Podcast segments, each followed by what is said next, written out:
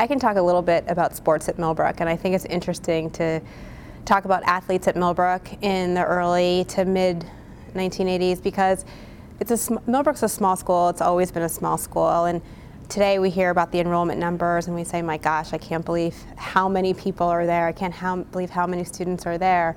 But really, Millbrook's a small school, so when I was there, uh, the sports teams, you had to be on a sports team. It was required to be on a sports team, and I think that was primarily because we needed to field teams. and so to get the right numbers, we needed to uh, make it mandatory. Primarily, I was a soccer player and a lacrosse player. I played soccer for four years, and lacrosse, as I said, for two years, I think it was, and was co captains with my best friend at Millbrook, Sasha Bueller, who is still one of my very best friends.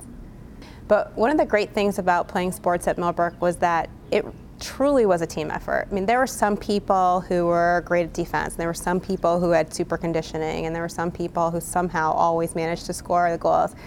But you were on the team, and everyone was on the team.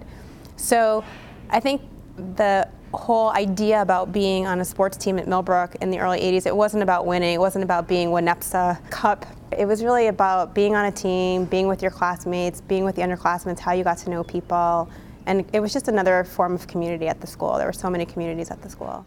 Come celebrate Millbrook School's 75th anniversary, June 8th, 9th, and 10th. A gala event featuring the premiere of the documentary Down School Road.